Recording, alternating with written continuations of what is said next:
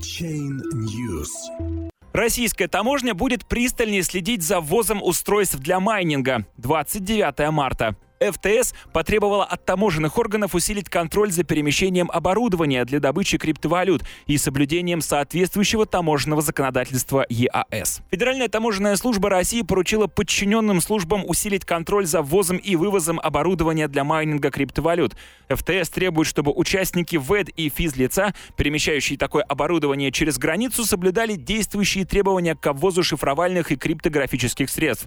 Об этом сообщает ресурс proved.rf со ссылкой на внутриведомственное распоряжение. Законодательство ЕАЭС предписывает, например, чтобы перемещаемое оборудование было внесено в единый реестр нотификаций о характеристиках шифровальных средств и товаров, их содержащих. Данное требование распространяется даже на майнинговые устройства, ввозимые физлицами для личного пользования. Граждане также обязаны указывать такие устройства в таможенных декларациях.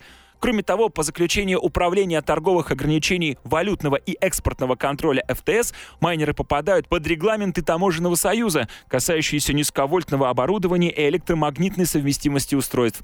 Это требует наличия на них маркировки единым знаком обращения на рынке ЕАЭС. Напомним, накануне председатель Думского комитета по финансам Анатолий Аксаков в ходе Конгресса блокчейн РФ 2018 заявил, что российским майнерам придется зарегистрировать ИП или юрлицо, чтобы платить налоги. Взамен взамен легальным кредитодобытчикам предоставят двухгодичные налоговые каникулы. Принятие соответствующего закона планируется в июне-июле текущего года.